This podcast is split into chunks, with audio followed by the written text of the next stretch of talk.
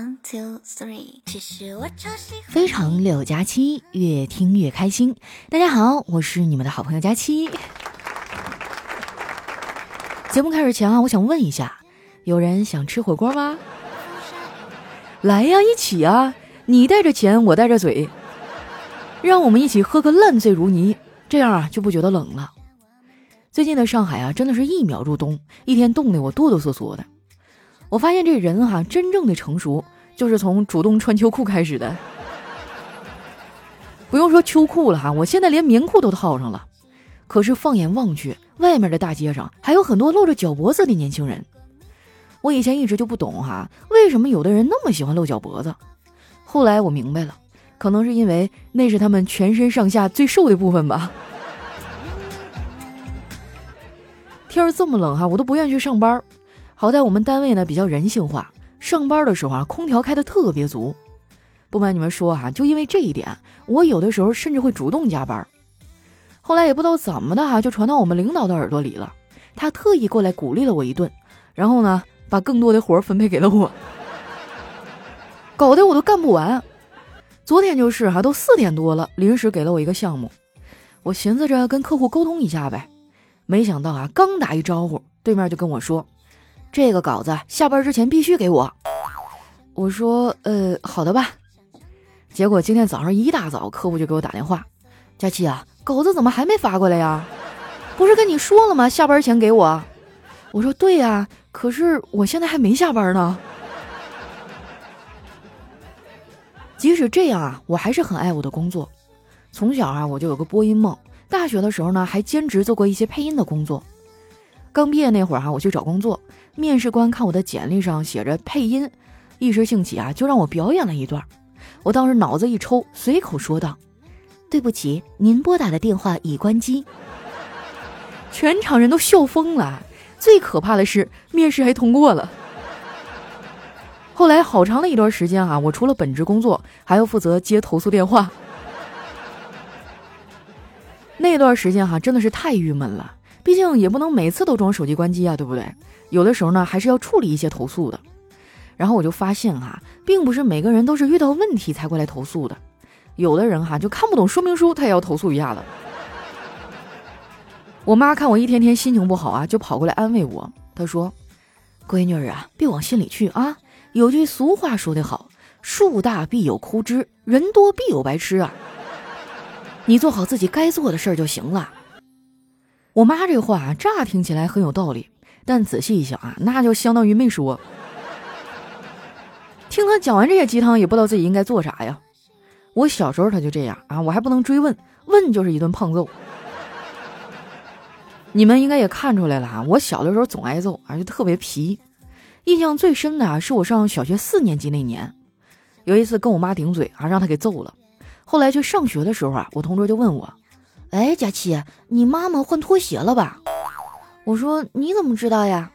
这打你的花纹都不一样呢。后来我长大了一些，到了青春期，我妈打我的频率就更高了。我现在回想起来哈、啊，那个时候我也确实有点太叛逆了，不好好学习啊，成天逃课，还、啊、在外面溜达。那个时候呢，汽车还没有现在这么普及，谁要是有个摩托车哈、啊，那真的是大家羡慕的对象了。恰好我有一哥们儿，当时就有一辆，但是那个时候那摩托车呢，底盘都低。有一次啊，他骑着摩托车带我出去兜风，我当时呢穿了一条牛仔裤，哎，觉得坐着就很不舒服，然后我就趁着红灯的空档啊，双脚都踩到了地上。没想到啊，我刚把脚放好没多大一会儿，这信号灯呢突然就绿了，那哥们儿啊一脚油门就窜了出去，留下我一个人还、啊、在路中间扎着马步。当时整个人都凌乱了。现在想想啊，也就那个年纪会骑着摩托车去兜风，这要是搁到现在哈、啊，你给我开工资我都不去，多冷啊，对不对？再说了，我的头发也扛不住那么吹啊。这可能就是人生吧，越长大越孤独。反正我现在啊就爱在家宅着，而且对生活的要求呢也越来越低了。现如今哈、啊，我就希望那些外卖软件啊不要再升级了。一天到晚的升级更新，也没见你送餐速度变快呀。每次我说我吃外卖啊，就会有好心的听众过来劝我，佳琪啊，别总吃外卖了，对身体不好。我其实也不想吃啊，但是我妈最近啊在准备社区的元旦晚会节目，一整天一整天的看不到人影。我爸也是放飞自我了，没事啊就去找老哥们钓鱼，一去就是一天。我不叫外卖我得饿死，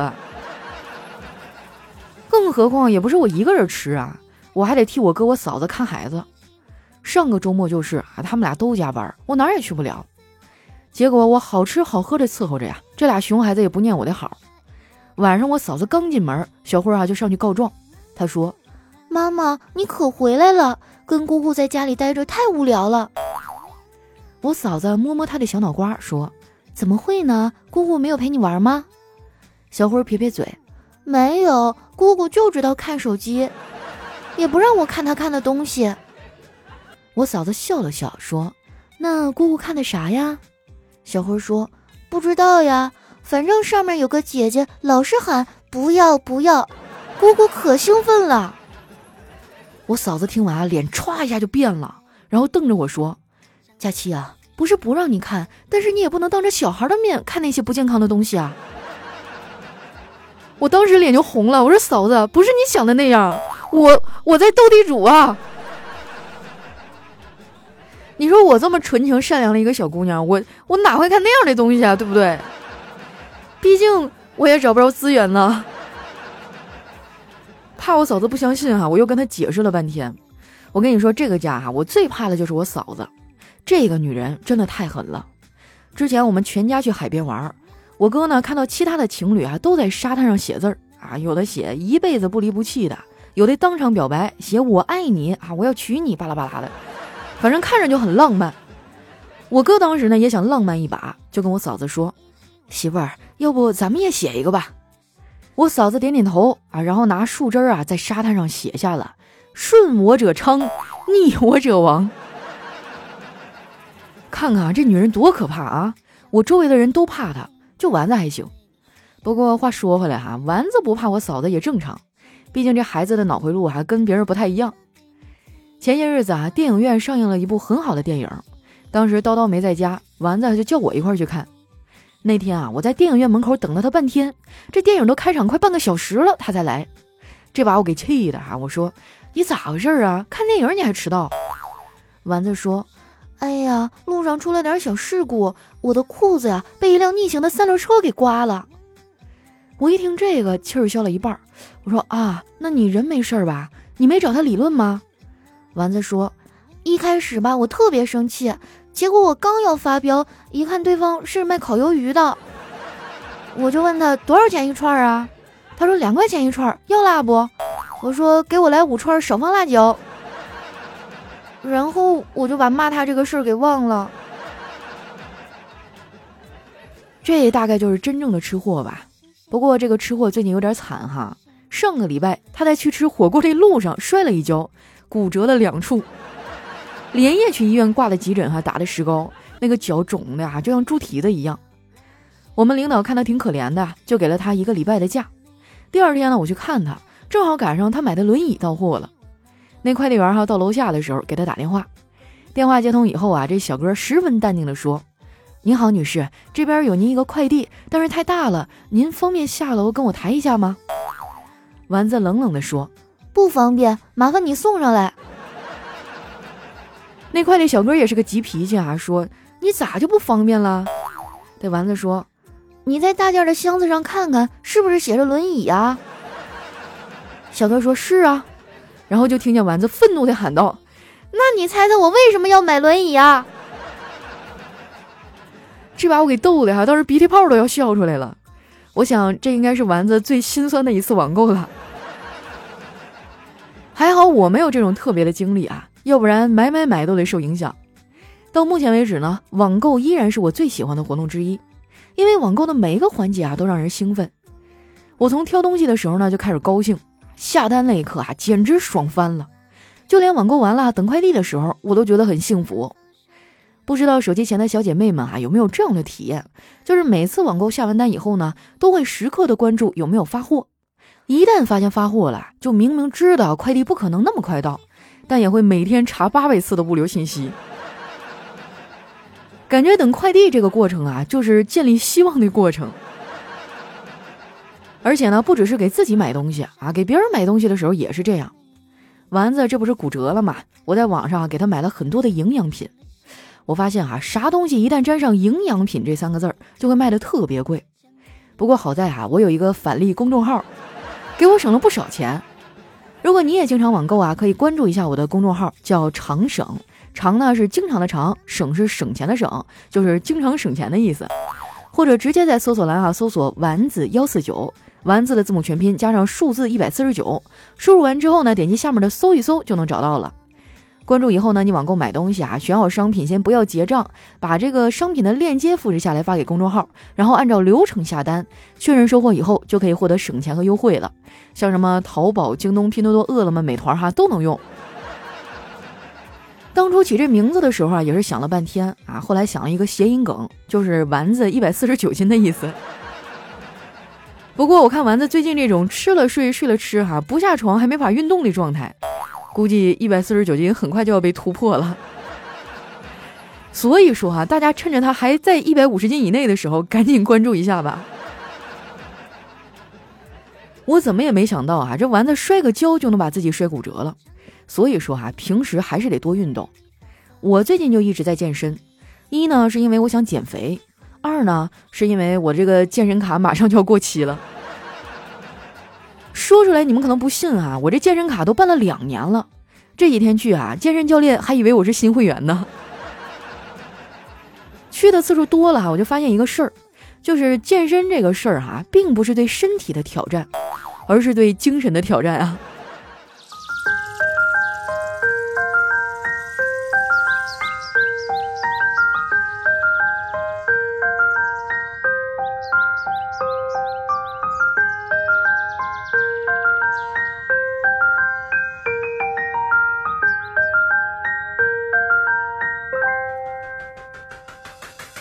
一段音乐，欢迎回来，这里是喜马拉雅出品的《非常六加七》。哎，我觉得最近真的太冷了，就是我出门，我感觉自己就活生生的从北方的狼冻成了南方的狗。昨天我朋友给我发消息啊，说佳期最近降温，你多穿点。当时我还嗤之以鼻，就这，我一北方人，你跟我说这个？再说，你看谁家仙女出门穿棉裤啊？后来我就穿了一个毛绒的外套啊，穿了牛仔裤就出去了。这家伙把我冻得嘶嘶哈哈的。第二天早上鼻子就不通气儿了，后来我果断地掏出了我的羽绒服和大棉裤。提醒大家哈、啊，最近降温一定要多穿，而且现在年底了，正是忙的时候，千万不要在这个紧要关头感冒了。再说你走在街上，大伙都冻得嘶嘶哈哈的，谁瞅你啊，对不对？温暖和健康最重要啊，其他都白扯。来，接下来啊，看一下我们上期的留言。首先这位听众呢叫为了假期娶小黑，他说第一次听你的节目啊，就非常喜欢，觉得离不开你了。直到有一天我遇见了小黑，我才知道小黑才是这个世界上最好的。我的天了，这不能忍，我要跟他决斗。下面呢叫飞翔的粘豆包，他说佳期你好，非常喜欢你的性格和声音，总是可以把我从劳累中拉出来。现在我的女儿呢也是听着你的声音成长的，她也想有你那样的性格和丸子那样的朋友。女儿现在十岁了，受你的影响啊，说话都非常像你。啥时候到吉林开粉丝见面会啊？到时候我一定带着我女儿去。我的天啊，你女儿都十岁了，突然觉得压力好大，而我还没有对象。下面呢叫李钟硕官宣女友，他说从什么时候开始喜欢你的呢？不知道，从春到夏，从夏到秋，从秋到冬。你知道季节是什么时候变换的吗？你知道冬天到春天的转换时间是什么时候吗？就像我不知道什么时候喜欢上你的。我去，突如其来的表白，老脸一红啊。下面呢叫橙子味的汽水，他说同事签个客户啊就能开心一周，而我只有连续拿个一个季度的业绩冠军才会有成就感。哎，成年人的快乐真难。一样啊，就是你人生要不断的往前走嘛。就像以前我粉丝只有十万的时候，我觉得哇好开心啊。后来当我粉丝有一百万的时候，我就会想什么时候我的粉丝能二百万啊？我这辈子有没有机会粉丝变成一千万？人的欲望是永无止境的，但是你要调节好自己啊，然后让我们一起努力往前走吧。下一位呢叫问天地无双，他说：“佳期啊，今天心里太难受了，我和异地恋的女朋友闹了，最严重的一次，那一句不用解释深深的刺痛我的心。本来我正准备去她的城市给她一个惊喜，但是现在出现这种情况，她也不搭理我了。希望佳琪能翻一翻，她也听你的节目，我要让她听到借佳期的声音来表达我的心意。”那你倒是说说你们俩因为点啥呀？我的天啊，急坏我们这些吃瓜群众啊！再说了，你要表达出十足的诚意啊，我帮你分析分析。她也是我的粉丝，你不能欺负她。娘家人来把把关啊！下一位呢叫烤玉米，他说：“佳期啊，你是不知道在国内有多好，现在因为疫情封边境，我在新西兰一直回不去，其实就是回去了就回不来了。二零二零真的太难了，希望明年会好一点吧。真想回国待一阵儿，我身份证都过期了。”哎，真的啊，就以前老想出国转转啊，觉得外面这么好那么好，后来这疫情一来，我发现还是中国最好。下面呢叫幺零幺零莫西，她说和男朋友在一起三年零三天了，虽然现在读大学异地恋，但还是挺好的。异地恋也没有那么难嘛，希望一直都好好的，也希望佳期早点拥有甜甜的恋爱呀。好吧，这一碗狗粮我先干为敬。下面呢叫车车一九九一，她说：“佳期啊，都说你是送子佳期，赶快给我一个宝宝吧，备孕很久了。”今天姨妈还是准时驾到，感觉备孕太难了，心力交瘁，而且马上年底了，七大姑八大姨又要不停的问了。距离过年还有两个月，希望过年的时候能有好消息，这样才能过一个好年啊！哎呦，我真是服了哈、啊，就这帮亲戚太讨厌了，人家结不结婚哈、啊，生不生孩子关你啥事儿啊？你是给拿钱，你还是给养，还是给带孩子呀？我跟你说，姐妹儿哈，这个孩子这事儿就是天意，你要看缘分的，你也不要太焦虑哈，他该来的时候自然就会来了。而且我掐指一算哈，我觉得这两个月你不要也行，你你要是现在生的话，你生出来就是处女座，你知道处女座有多烦人吗？我就是，慢慢来吧，都会有的。下一位呢叫好大一个素，他说：“佳期啊，我也不知道咋了，今年三十一了，没有爸妈催婚，甚至快无人问津了。”其实这样我更难受，马上临近过年了，我都觉得对不起我爸妈。